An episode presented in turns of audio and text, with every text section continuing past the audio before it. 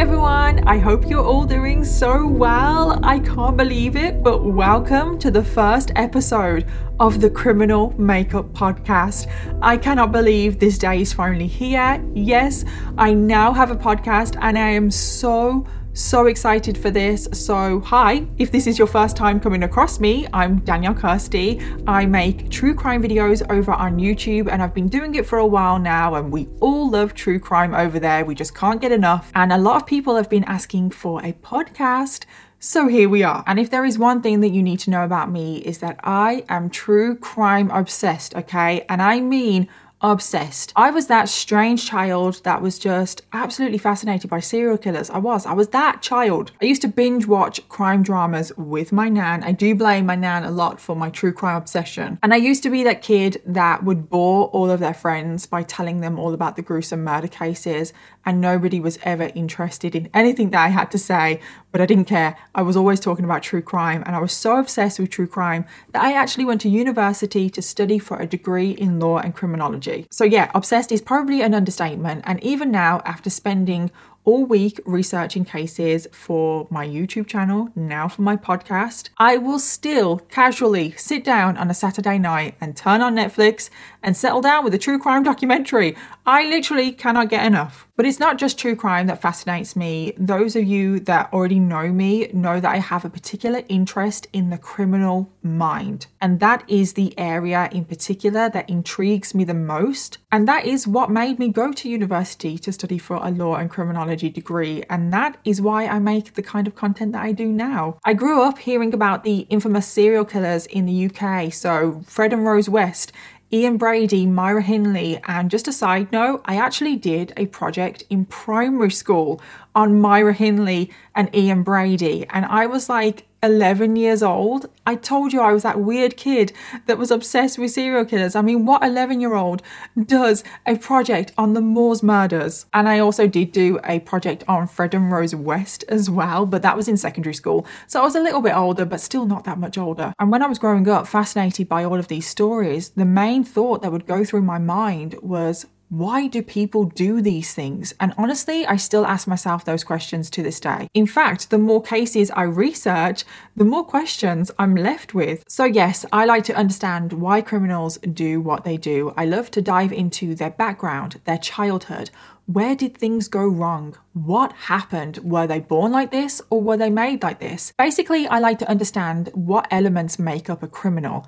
Hence the name of this podcast, the criminal makeup. So, in this podcast, we're going to be diving into the minds of these criminals. We're going to be looking at their upbringing, their relationships. Did they have a head injury? Basically, just everything that makes them tick, everything that could have made them into the person that they became. And in today's episode, the very first episode, we are diving right in. We are not messing around over here, okay? We are covering the infamous Mick Philpott, and oh my god, does this man make my blood boil? Mick Philpott was just the worst. He literally was the worst. He was evil, narcissistic, a predator. He thought that he could do whatever he wanted and get away with it. And if you're from the UK, I'm sure you've heard of Mick Philpott because he is pretty infamous. And when this happened back in 2012, 2013, it was all over the media. But I'm going to say this right now half the things that I'm going to be talking about in this case, I wasn't even aware of until I did my research and I thought I knew this case pretty well. So, yeah, Mick Philpott,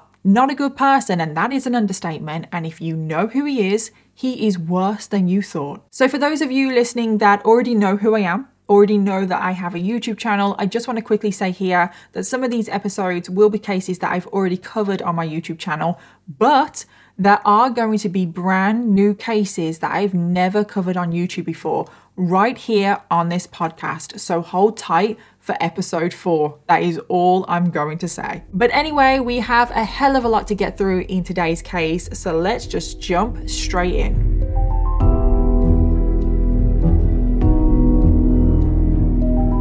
So, are you guys ready? You're going to be so frustrated with this case and just, just everything, okay? So, Just a word of warning. Okay, so Mick Philpott was born in 1956, and Mick grew up in Derby, which is just a city in the middle centre of England. And that is it. That's all I know about Mick's childhood, and that really annoys me. I really don't like it when I can't find out about people's background and childhood upbringing and all stuff like that because I do think that it's important to these stories. I do think it is important to look back at someone's childhood to just see what, what happened, where things went wrong, considering how much of a terrible person he is.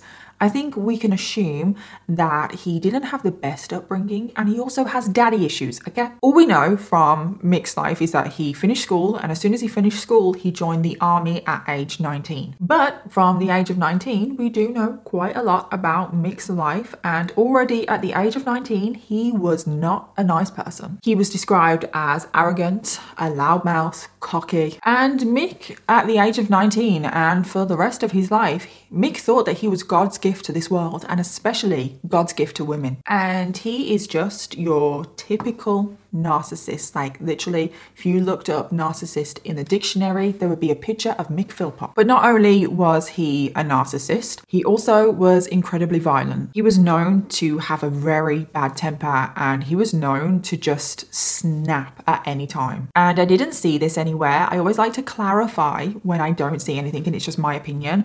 So I didn't see this anywhere, but I think he's a sociopath. 100%. And like I said, if you're from the UK, I'm pretty sure you know who Mick Philpott is. But there is so much more to this story than I even realized. Like I said, I've wanted to cover this case for the longest time because I vividly remember this case happening because when this case was going on, like the trial of this case, I was in uni getting my criminology degree. And even back then, when I didn't know the full backstory of everything, Mick Philpott would make my blood boil. Just his face. You know, when some people just have that face and it just it just makes you angry. It just makes you want to punch them. Mick Philpott has that face for me. Okay, so like I said, Mick 19, he's not a good person and he's just about to join the army. But weeks before he did join the army, he met a 15 year old girl called Kim Hill. 15. She's a child. And Mick is an adult young adult, yes, I'll give you that, but I don't care. She's a child. But there is definitely a power imbalance here, like 100%. Mick is a very intimidating character. He is a bully. So he immediately enters into a relationship with this 15 year old child. And right from the beginning, he was very controlling, he was manipulative, and he was violent. He was abusive. He pretty much controlled everything that she did. He told her how she was allowed to dress, he told her who she was allowed to be friends with, where she was allowed to go go. He set curfews on when she was allowed out of the house, when she had to be back by. It's like, oh. And if Kim didn't abide by these rules, he would be physically violent towards her. He is very insecure as well, which all narcissists are really, aren't they? He would accuse Kim of cheating on him constantly. And obviously she wasn't, and she would say that she wasn't, but Mick never used to believe her. And because he would accuse her of cheating, he would actually run away from the army, like where he was posted. I don't know where, the base, I don't know. He was in the UK, he wasn't abroad or anything. He would return just to beat her up. The violence would get more and more extreme as their relationship went on, and I am talking about extreme. So there was this one incident where he broke her kneecap with a hammer. There was then this other incident, and I just cannot believe this. Like when I was reading this, I was like, oh my god, because I actually read this and it's come from Kim herself. So then there was this other time where he shot her in the groin with a crossbow. And he did this because he thought that she was dressed inappropriately. It's like you cannot make this stuff up. It's oh my god. And I couldn't believe it when I was reading all of this because it was this point in the story. Like I didn't know any of this before my research. And I just couldn't believe it because I knew that Mick was a bad person, but I was like, "Oh my god, he really has always been the worst." There were many other injuries as well that Kim suffered at the hands of Mick. She suffered a cracked cheekbone, a broken nose. She always had bruises, she had bite marks. There was even one time this just makes me go really funny, where he would bend her fingers back until they broke. Oh. So the level of violence that Mick is showing towards Kim, it's extreme. It's a lot. It's it's really bad. And this violence wouldn't just happen behind closed doors. Oh no, no, he did it in public. I mean, he may not do the extreme stuff in public, like I doubt he would shoot her in the groin in public, but he would definitely beat her in public in front of people and no one would say anything. There was one time when Mick was in the pub, Kim was also there and he was playing pool with his friends and he called over to Kim to join him to play pool. He wanted a partner and Kim didn't want to play. So she said, No, I don't want to play. So what did Mick do in retaliation? He picked up the pool cue and smashed it over Kim's face. And this was in a pub in front of loads of people. And not one person in that pub did anything. Not one person said anything nothing. And Mick was that typical manipulative narcissist because whenever Kim did pluck up the courage to end the relationship or confront him about the violence, Mick would turn on the fake tears, he would turn on the crocodile tears, he would break down crying, he'd be like, I'm so sorry, I promise my behavior will change. And he was also one of those typical narcissists that would turn the situation around and make themselves the victim. I think we all know somebody like that. So Kim would end up feeling sorry for Mick, and Kim would end up apologizing to Mick. And this is what narcissists do. So eventually in 1978, Kim had been with Mick for approximately two years now. She is around 17 and she decided that enough was enough. And Kim finally left Mick and went to live with her parents. And as you can imagine, this did not go down well with Mick at all. He was absolutely furious. And Mick wasn't exactly going to let this slide, so he planned out to get revenge. So on the 4th of July 1978, Mick broke into Kim's parents' house. He broke in in the middle of the night and it was just Kim and her mom at home. Kim's dad was out at work, and Mick broke in when Kim and her mom were just in their beds sleeping. So Mick broke in and he decided to just sit in the living room. Just sit there, which is creepy as hell. He was sat on the sofa for a little while, and then all of a sudden he gets up, he goes to the kitchen, and he grabs a knife. He then went upstairs and he just started stabbing Kim when she was sleeping. Kim woke up to being stabbed and she was screaming, which then alerted her mom, Shirley. Shirley got up, ran to her daughter, saw what was happening, tried to wrestle Mick off of her daughter, and then Mick turned on Kim's mom. And Mick started stabbing Shirley as well. Mick stabbed Shirley, Kim's mom, a total number of 11 times before he turned back around and continued his attack on Kim. Now, this was not a quiet attack at all. Both Kim and Shirley were screaming. I'm sure Mick was probably making some noise as well. So, all of this commotion did alert the neighbours, and the police were called. So, when the police did arrive, Mick had finished his attack. He was actually waiting at the bottom of the stairs. I don't know if he just happened to be there or he was waiting for the police. I don't really know. But he was there at the bottom of the stairs. He was still holding the bloody knife, and he just looked up at the police. He looked up at the paramedics and he just started laughing. And he said so chillingly, like I cannot believe he said this. He said, quote, You're wasting your time with that one.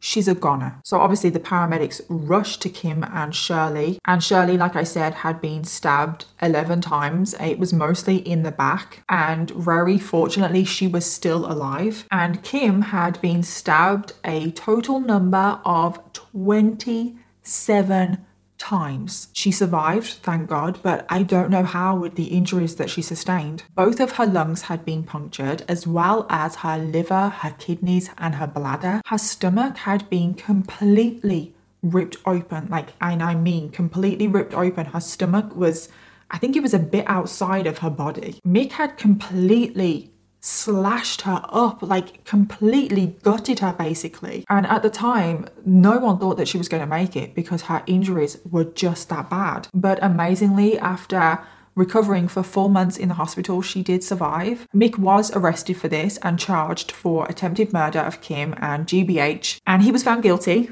thank God, and he was sentenced to seven years seven years. Like, seriously, what the actual hell? Seven years. I just, oh my God, this gets my blood boiling. No, no, no, no, no. No, he committed GBH with intent, which I know carries a maximum sentence of life in prison, as well as attempted murder. But he didn't actually end up serving all seven of those years. No.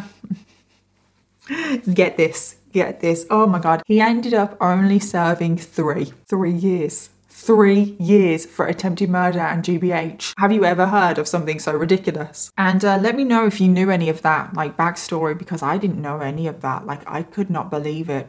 Like, it just makes me angry because he should have been in prison from that moment on, and he should have been in prison for a very long time. And if he was given a more appropriate sentence for his crimes, today's case may not have taken place. Okay, so Mick gets out after three and a half years. Sorry, half. That half makes all the difference. So he's around 25 or 26 because we don't know his birthday. And this is when he meets a woman called Pamela Lomax. And he actually went on to marry Pamela and they had three kids together. And again, Mick was pretty much the same with Pamela as he was to Kim. He was very manipulative, he was very controlling, he was very violent and abusive. And Pamela ended up being trapped in a relationship with Mick for 10 years. She only ever got out of that relationship because Mick was bored of her and he ended it and he moved on to someone else. So now that Mick was moving on to somebody else, he was now 37 years old. And this is when he starts up a relationship with a girl child called Heather, who is only 14 years old. So, yeah, he is now grooming young teenagers. Yeah, and I do mean grooming. I'm not using that word lightly. So, Mick first met Heather when he was fishing by a lake because Heather, she was 14, she went by the lake to hang out with her friends. It was just like the little hangout place that her and her friends went. And Mick was fishing and he would see Heather there quite often. And every time he went fishing, he would like try and get her attention, he would try and speak to her, and he would also be nice to Heather as well. He would buy her alcohol, he would buy her cigarettes. And Mick, being the absolute dick that he is, he would make Heather feel like she owed him. And Mick would put pressure on Heather to meet up with him on her own. And initially, Heather did say no and she did avoid it, but she didn't know how to keep saying no to Mick. I mean, he's very manipulative and she's 14. So it wasn't long until she was meeting up with Mick approximately four times a week. And when they would meet up, Mick would tell her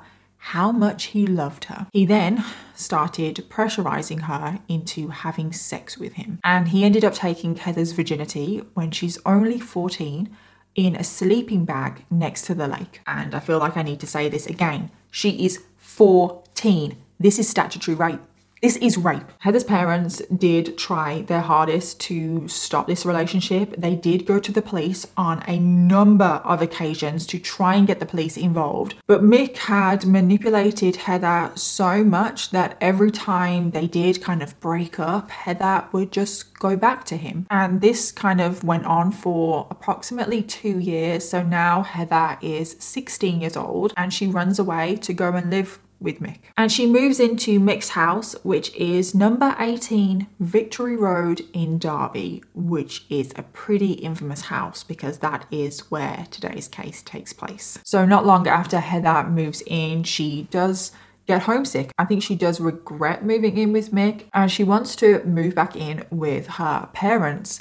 Wow, Mick was not going to have this, was he? And this is when Heather experienced for the first time Mick's violent side. And as soon as Heather told Mick that she wanted to go back and live with her parents, I don't even think she said, I want to break up. I think she just said, I want to go back and live with my parents. Well, Mick wasn't going to have this, and as soon as she said this, he pinned her to the floor and just started beating her. From that moment on, the abuse continued and it only got worse. Heather at some point did fall pregnant, and it was around this time when she had fallen pregnant that Mick was now demanding sex from her at least five times a day. One time she did refuse because she doesn't want to have sex with him. Like she can refuse, she can say no.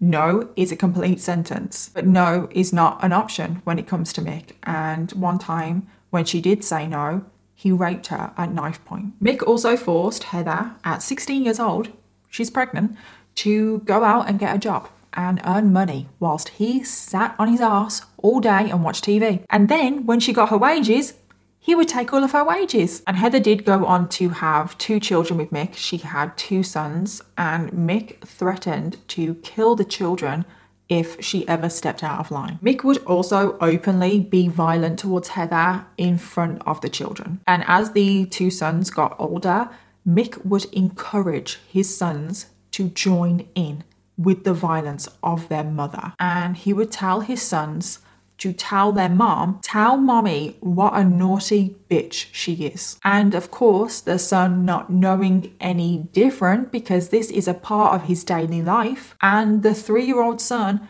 would say things like that to his mom. And the three year old son would also punch his mom under his dad's instructions. And when Mick did start to encourage the children to be violent towards their mom, this was the final straw for Heather. She was like, okay, no, I'm not letting this happen. So, Heather, at the age of 20 at this point, she had now been with Mick for six years. She managed to finally escape with her two children and get away from Mick. So, we're in the year 2000 now. Mick is approximately 44, and this is when Mick finds 19 year old Mairead Duffy, who is a very very important and key character in today's story. So, yes, Mairead is 19. She is an adult, but she is still incredibly young. He's 44, and Mairead is incredibly vulnerable as well because she had literally just gotten out of an abusive relationship. Mairead was also a single mom when she met Mick. She had a son named Dwayne, and it wasn't long after the relationship started that Mairead and her son Dwayne had moved in to 18 Victory Road, Derby, which is Mick's house. And Mick was no different to Mairead. He was abusive, violent, manipulative, controlling, and it wasn't long after Mairead moved into the house that she also did fall pregnant. So Mick now had Mairead under his control, and you would think that he would be pretty content with that, wouldn't you? Because so far, up until this point of the story, he's only ever had one victim at a time. He's never been in a relationship with multiple people at the same time. Well, uh, this was all about to change because not long after meeting Mairead, Mick starts another relationship with a woman, or should I say girl, called Lisa, who is only 16 years old at this point. Another child. I just feel like I am repeating myself so much in this video, but it baffles me how was he able to get away with this? Like, how? Like, oh. Okay, so Lisa was another incredibly vulnerable girl. She was a single mom at the time, and Mick targeted her. He thought that he could manipulate and groom her, which he did. So, like I said, up until this point in the story, he has only ever been, as far as we are aware, he's only ever been in a relationship with one person at a time. Uh, so you may think, oh, okay, so is he keeping this relationship with Lisa secret? Is he going behind Mairead's back? Like, is he having an affair? No, none of that. He openly starts seeing Lisa as well as Mairead. Mick openly told Mairead, This is Lisa. She is my second girlfriend. And within weeks of meeting Lisa, Lisa moves into the house. So it is now Mick, Mairead, and Lisa in this it's not even a three way relationship because both Lisa and Mairead are only in a relationship with Mick. It's a very, very weird dynamic. And then obviously there's the children in the house as well. It's just all weird. It's just weird, okay? So Mick at this point is like 44, 45, and he's having a relationship with 19 or 20 year old Mairead at this point, and now 16 year old Lisa. Open, in front of the world and no one is saying anything. And Mairead and Lisa had no say in this relationship. It's not like they were all for it. They eventually were groomed and manipulated into thinking that they were okay with it but neither one of them had any say in this. Mick literally just turned up one day and was like, This is Lisa. She is my new girlfriend, and you have to accept it. So, yeah, pretty weird. Pretty, pretty weird, but it gets weirder than that. Pretty much immediately after Lisa moved in, and I mean immediately, I'm not being dramatic there, she also fell pregnant. And then following this, Mick decided to propose to Mairead. So then Mick and Mairead are planning their wedding when Lisa is pregnant with Mick's child. And if you think things cannot get any weirder than that, well, you would be wrong because when it eventually does come to the wedding day, guess who is bridesmaid? Uh huh. That's right. Lisa was bridesmaid. Make it make sense. How is this even real life?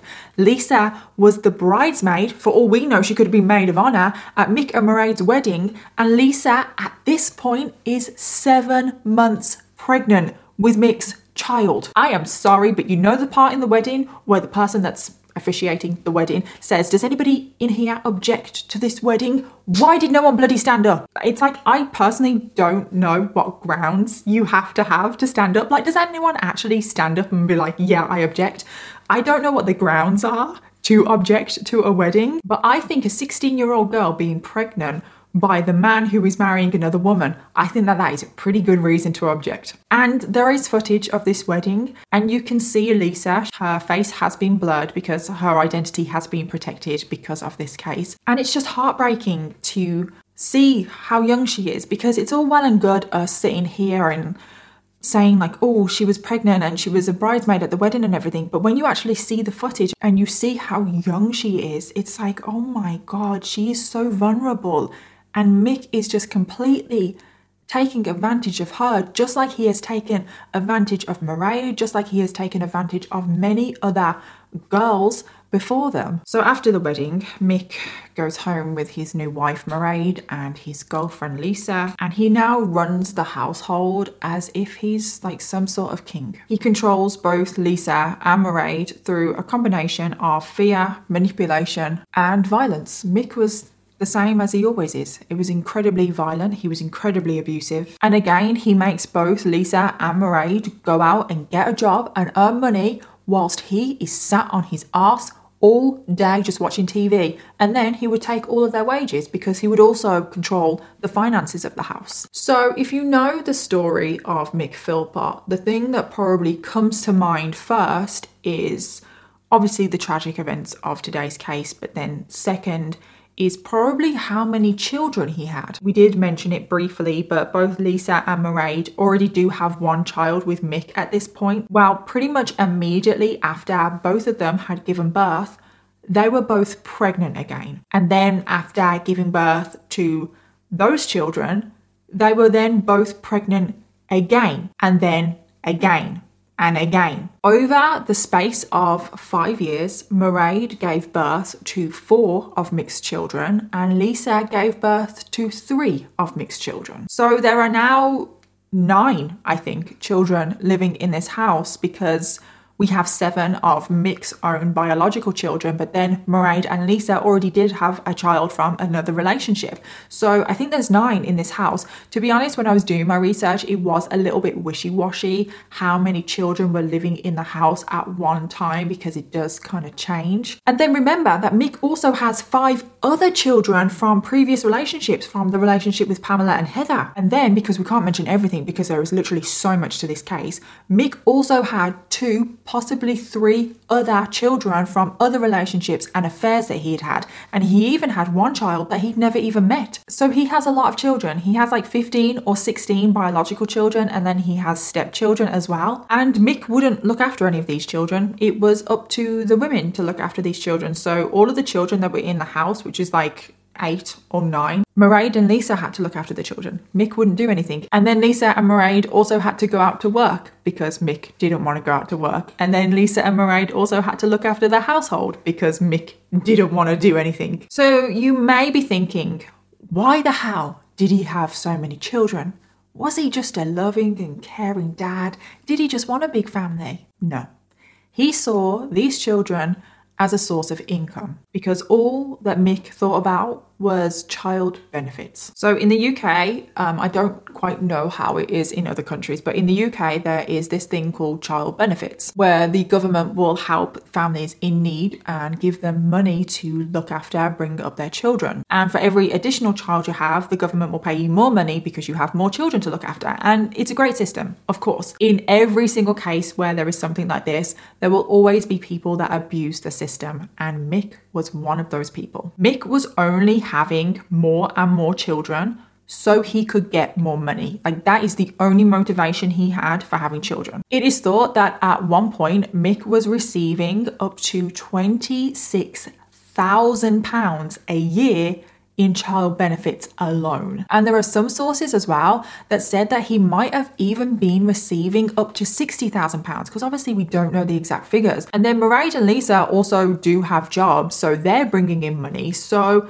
he was making a decent amount of money. But even with this situation that Mick had created for himself, he's a little king of his little kingdom. He literally makes me sick. He's raking in a decent amount of money. He has complete control over his wife and his girlfriend. You'd think he would be pretty satisfied, wouldn't you? Well, he wasn't.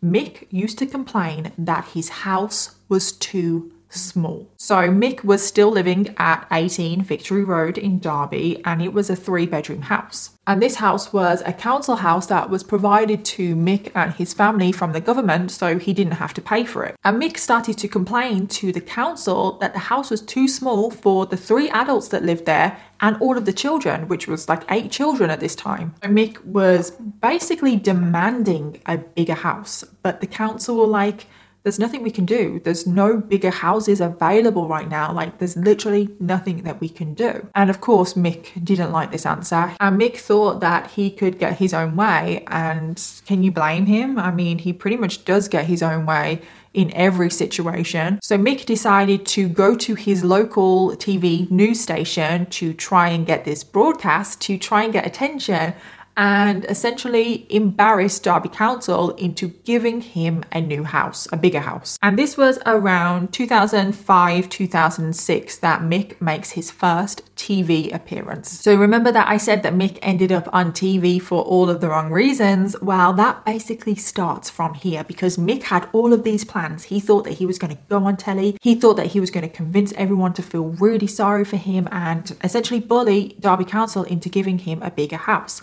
Well, that completely backfired. People saw Mick on TV, and instead of feeling sorry for him, he actually got a reputation for being the biggest scrounger in Britain. And I'm not sure if scrounger is a British word. I don't think I've heard anybody from a different country use that word. So if you don't know what scrounger means, it basically just means freeloader, someone that is trying to live at the expense of others. And this turned into a whole media circus, and it wasn't long until Mick was popping up on TV here, there, and everywhere, almost trying to defend himself and to try and defend his lifestyle. He really was trying to get his 15 minutes of fame. He really was trying to turn himself into this little TV celebrity. And one of the TV shows that he popped up on was the Jeremy Kyle Show. Now, we don't have time to go into the Jeremy Kyle Show. Um, and if you haven't heard of the Jeremy Kyle Show, it's the British version of the Jerry Springer Show. I actually think it's probably even worse than the Jerry Springer show. And it's basically just where people go on to TV to air their dirty laundry, and the host embarrasses them and pulls people out from their past, and lie detector tests and paternity tests, and you guys know the kind of TV show that I'm talking about. And the whole intention behind these shows is to sort out your family drama, get to the bottom of things, and work things out when that is not the intention of these shows. The intention of these shows is pure entertainment at others' expense. So Mick goes on the Jeremy Kyle show and um, I don't think it went the way he wanted it to. Because everyone could see right through him. Everyone could see how cocky and narcissistic he was. He brought out Mairead, his wife on the show. He also brought out Lisa, his girlfriend. And it turns into this huge, huge, huge drama. And Mick and Jeremy Kyle are shouting at one another, and it's just all very dramatic, okay? And then the next TV show that he went on, it was kind of like this reality show with politician Anne Widdecombe, and she was going around people's houses and I don't really know what the show was called, but he went on this TV show as well. And Mick is showing Anne around his house, telling her what his life is like with his wife and his girlfriend. And another thing that I actually forgot to mention, which is just another example of the kind of person Mick is, his favorite word for women was bitch he would refer to every single woman as a bitch. And he did this quite often um, in that show with Anne Widdecombe. So when he's showing Anne around brace yourself right now. If you're eating, please stop, okay? So he shows Anne the front garden, and then in the front garden is a caravan, which he refers to as the sex caravan. And this just makes me feel really sick. He was telling Anne that every night he would alternate between Lisa and Mairead who he would take into that sex caravan. And Mairead and Lisa had no say in this, by the way. I probably should say that. And if that doesn't make you feel sick, I don't know what will. So Mick goes on to have two more children with Lisa and Mairead. There is 10,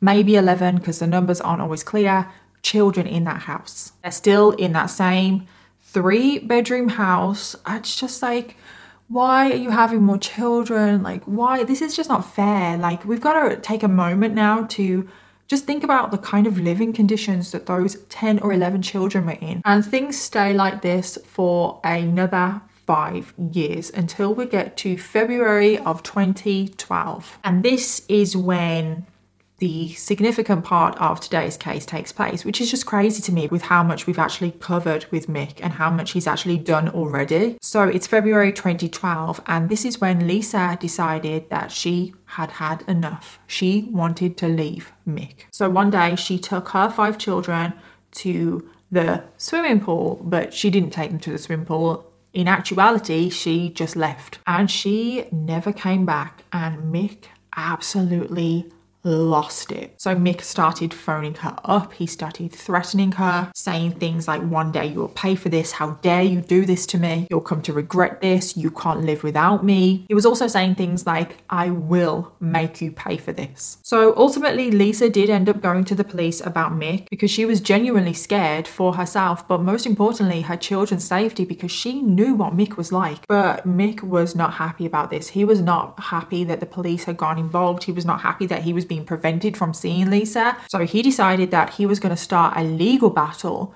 to try and get custody of the five children. But unfortunately, when it comes to Mick Philpott, we are not dealing with someone who is a rational person. He was not going to let Lisa get away with this, and he wanted revenge. And this is when the tragic events of today's case begin to unfold. So, Mick had a court date, which was the 11th of May 2012, and at this court date, he was expected to present evidence of why he should get custody of the children. And Mick wanted to ensure that there was no way that Lisa could win this custody battle. So, Mick starts to think how am I going to make Lisa look like an absolutely terrible person, a terrible mother? And on the 10th of May 2012, which was the day before the hearing, this is when Mick carried out his plan. On the evening of the 10th of May 2012, Mick was just at home in 18 Victory Road.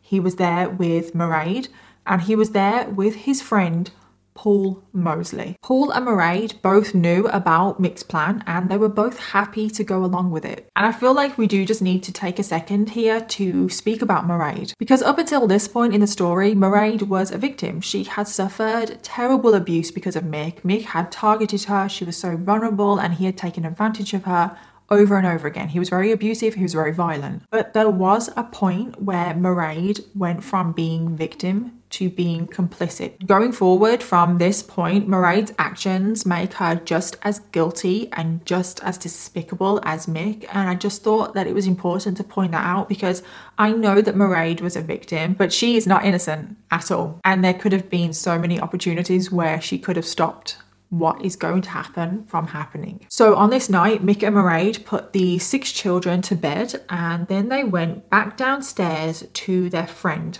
Paul. And after having a few drinks together, the three of them decide to have a threesome on the pool table just downstairs with six kids upstairs. It's like time and a place, people. And then after the little threesome at around 3:30 a.m., Mick decides that that is the time that they should carry out the plan. And the most unimaginable tragedy occurred. So Mick picked up a petrol can and he started pouring petrol just inside the front of his door and at the bottom of the stairs. Then, whilst all six of the children were asleep upstairs, the three adults set alight the petrol and then made a quick escape from the house, just leaving all six of the children asleep in their bed. Once they were outside, Mairead called 999 to report that her house was on fire and that six of her children were inside. When Mairead was on the phone, neighbours started to notice that the house was on fire. And two of the neighbours, who happened to be brothers, Jamie and Darren Butler, rushed over to help. And as soon as they found out that there were six children trapped inside the house, the two brothers did absolutely everything that they could to try and get those children out. whilst these two brothers are literally trying to get in the house, they are trying to find some sort of entrance into this house to get the children out, both of them are noticing why isn't Mick helping? Why isn't he doing more? So the two brothers run around to the back of the house and they notice that there's already a ladder propped up against the house that goes up to an upstairs window, and that window has already been smashed. And the two brothers were just like, this is weird. Like, what the hell? Thick black smoke is pouring out of the house. It's pouring out of that smash window, and the two brothers do try and go up the ladder to get in the house through, through that smash window, but there is just no way that they can get through this thick black smoke. I mean, this is a petrol fire. Mick also makes a half attempt at going up the ladder to try and get his children out. It's very half hearted. He doesn't really try at all. He's just doing it for appearances. And firefighters do arrive on the scene pretty quickly. And when they go through the front door, they are met with the thickest black smoke imaginable. They cannot even see their hand in front of their face. And the firefighters manage to battle through the flames and they bring all six children out of the house. All of the children were treated outside of the house by the paramedics Dwayne, who was the eldest child in the house, he was 13 at the time, he did survive the fire and he was rushed straight to hospital. But tragically, the five younger children did not make it. They had all suffered smoke inhalation, and very sadly, all five of those children were pronounced dead at the scene. These were Jade, age 10, John, age 9, Jack, age 7, Jesse, aged six, and Jaden, aged five. And these five children were completely innocent. They did not ask to be brought into the madness of Mick's world. And all five of those children lost their lives because of the decisions their own parents made. Mick and Mairead. So, if you hadn't realised by now, the fire was all part of Mick's plan to get revenge on Lisa. Basically, Mick thought that he could frame Lisa for the fire, get everyone to think that it was Lisa that started the fire, and that way they wouldn't grant custody to Lisa, they would grant custody of the five children to Mick. Mick thought that it was going to be so easy to frame Lisa, and there was no way that anyone would give Lisa custody of any children because she started this fire. The actual plan of Mick's, because the way the events unfolded were not part of his plan. So the original plan of Mick was to start this fire in his house, make it look like it was Lisa, and at the very last moment, Mick was supposed to climb up the ladder that was already there and save all six children and be the hero of the story. Mick really is that delusional that he thinks that he can control fire. And Mairead went along with this. She was perfectly happy to put her children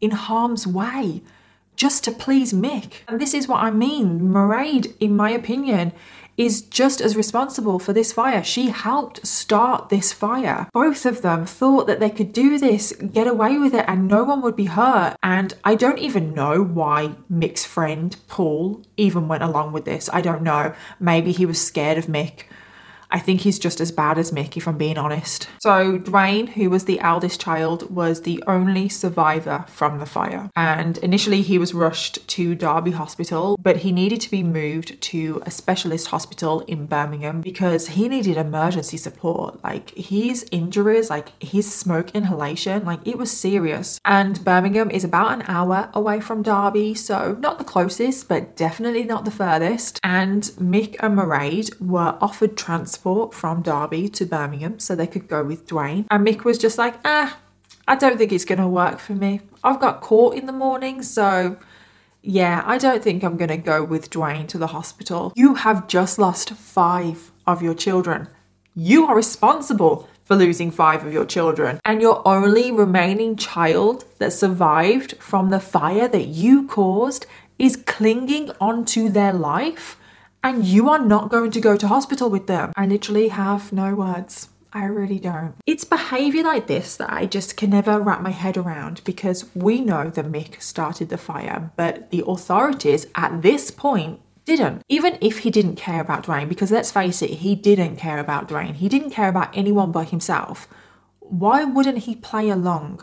I'm the caring dad. Like, why wouldn't he play along? This is what I don't get about these people. They hatch all of these plans and everything, and they think that they're going to get away with it, but then they don't even bloody play the part. But eventually, after a lot of persuasion from many people around Mick and Mairead, Mick and Mairead did eventually go to the hospital with Dwayne, but when Mick was at the hospital, he barely spent any time by Dwayne's side.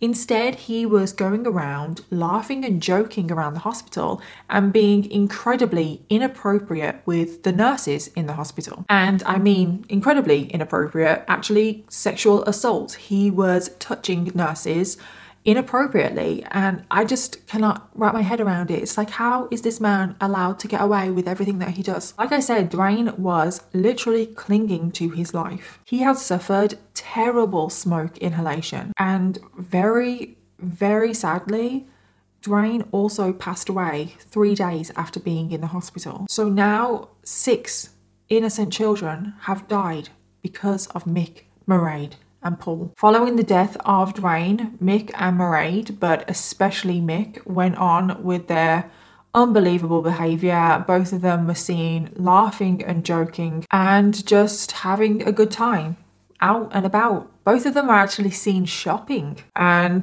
the police had started their investigation because obviously they quickly discovered that the fire had been started with petrol. So they immediately knew that the fire had been started intentionally, so they needed to figure out okay, well, who started this fire? And at the same time, the whole of the UK were mourning the loss of these six innocent children. The news of the fire had made national news. It was on the news every single day, it was on every single newspaper. It was absolutely absolutely everywhere. It was all anyone could talk about. And because of the heartbreaking news, donations were flooding in. People were trying to support the Philpott family in any way that they could. However, what the public didn't realize is that Mick and Mairead were using all of these donations to go shopping, to treat themselves. And Mick was absolutely loving all of this attention that he was getting. It was like he was this mini little celebrity again. So, five days after the fire, Mick decided that he wanted to hold a press conference. So, basically, Mick only wanted to call a press conference because the story had started to drop out of the media a little bit and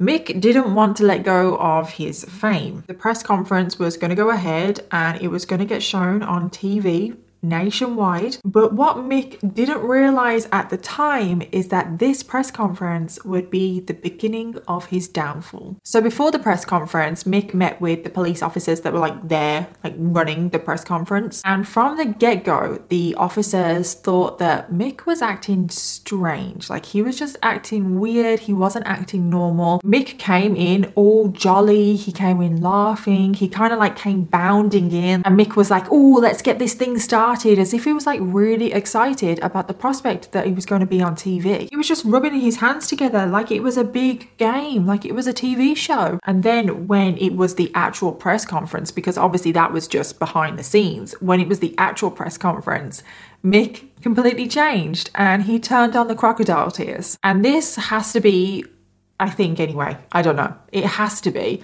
the most infamous fake press conference ever in the UK. And Mickey sat there feeling all sorry for himself. He's like dabbing his face with a tissue, even though there's no tears, and he's like trying to like make the faces as if he's crying. And it's so obvious that he's not crying. I mean, that tissue is staying dry. And Mairead is just sat there next to him, and her head's down, and her forehead is all like wrinkled, and she's like pulling the face as if she's crying and if she's sad. And it's just like, oh my God, get over yourselves. So then Mick starts to talk and he rambles on. He thanks everyone and their mom for what they've done. Like he literally lists off people. It's like he is accepting the award of worst dad of the year and he's giving his acceptance speech. Not one point in the whole of the press conference did Mick ever address the audience and ask for help because that was the whole point of this press conference because at this point in the investigation Nobody knew who had started the fire. So that's why Mick had apparently called the press conference to get the public's help. But he never once, not one time, did he ask for help. He never said, Help me, help me find the people that killed my children. That is what any parent would say. But Mick didn't say any of that.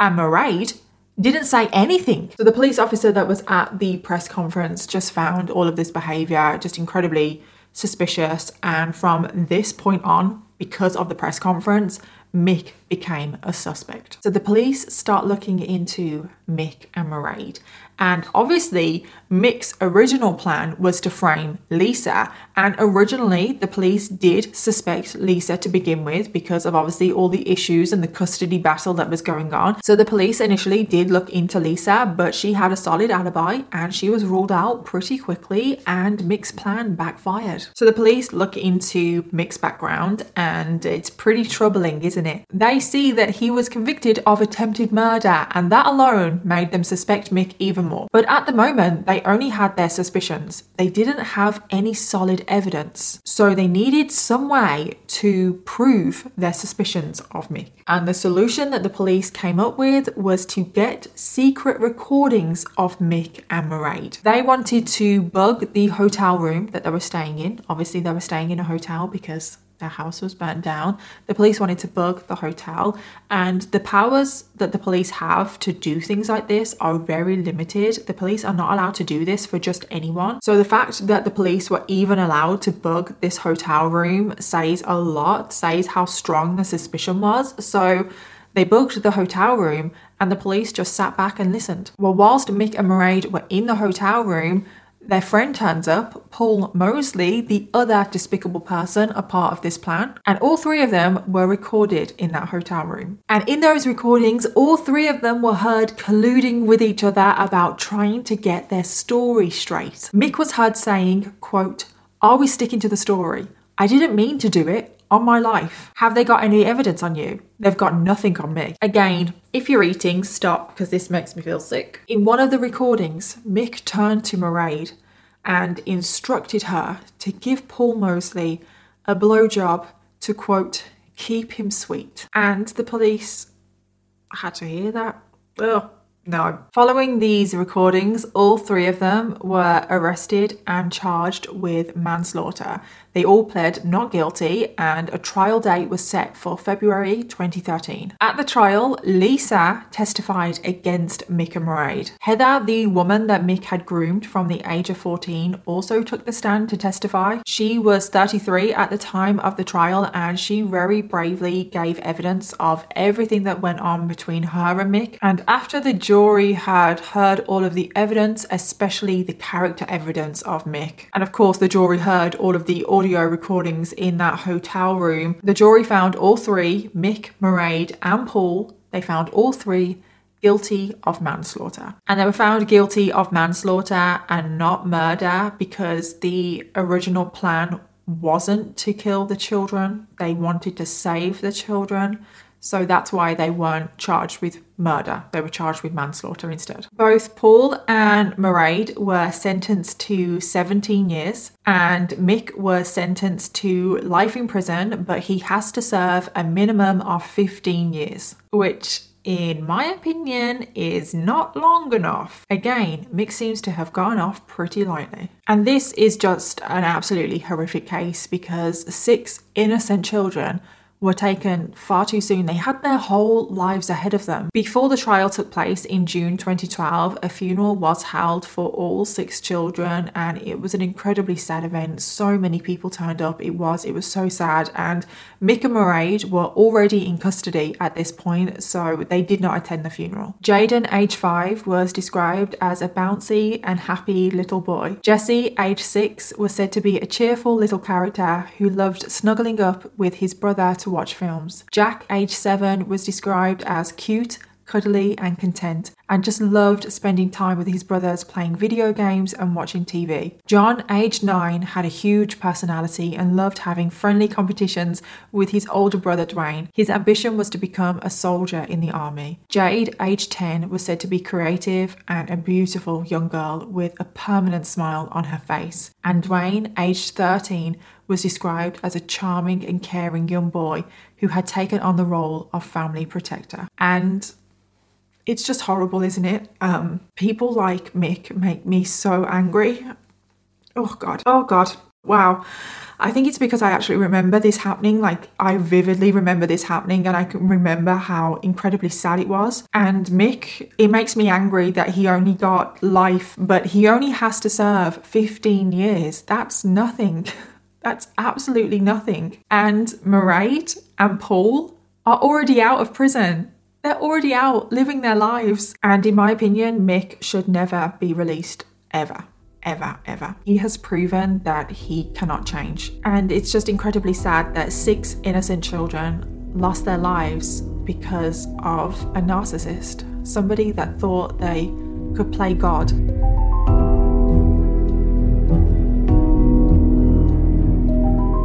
So that was the case of make Mick Philpott, and honestly, that was just an absolute horrible one, wasn't it? And I do apologise for bringing such a heavy case for the first episode of this podcast. But this is just a case that I really wanted to share here right away. I just knew it needed to be the first case. Like I said before, I have a strong personal connection with this case. I lived through it unfolding, and to this day, it's still makes me so infuriated. And this case definitely took an emotional toll on me when I first started the research. I think it was just a mixture of how tragic it was for the six sweet, innocent young children who lost their lives, but combining that with the fact that it felt just so close to home, it was definitely hard to get through the research. But I strongly believe it's something that needs to be talked about. We need to learn from cases like this. We need to learn if things need to be improved, we should talk openly about Mick's predatory nature so people can learn if they're stuck in a similar situation. We should talk about the failures in the justice system, about the short sentences for Mick's earlier crimes. We should always try to improve things, and just starting these conversations is one of the reasons why I do what I do. Now, since I first covered this case on my YouTube channel, there haven't been any updates to this case. Mick, thankfully, is still behind bars where he deserves to be. Honestly, he deserves to be in prison for the rest of his life. But unfortunately, I think he probably will get out at some point. But I just really hope that I'm wrong there. And that is something else that I want to do on this podcast because a lot of the episodes have already been shown on YouTube. So if there have ever been any updates since I first shared the story, I will always try and bring them to you here at the end of the podcast episodes. But what I thought might be interesting at the end of each podcast episode is to share some of the reaction to the case that I got in the YouTube comments. Like sometimes I'll get questions and I'll think, wow, that was a good question. I wish I'd answered that in the video. So I'll try and answer those here if I can. Or I will sometimes get comments from people that have a personal involvement in the case, and these ones are always my favorite. They are so interesting to hear. So, I actually got a comment from someone that has a personal connection to Mick Philpott, and the commenter said that they remember encountering Mick Philpott when they were a teenager, and these comments are just so crazy to hear. So, I am going to read out the comment because it is just so interesting. So, the comment said Mick used to drink in my parents' pub when I was a teen. He always gave me the creeps. My mom used to have to tell him to stop trying to talk to me. It became a rule to go upstairs when Mick came in. He was in the week the kids died, flinging kebab all over the floor.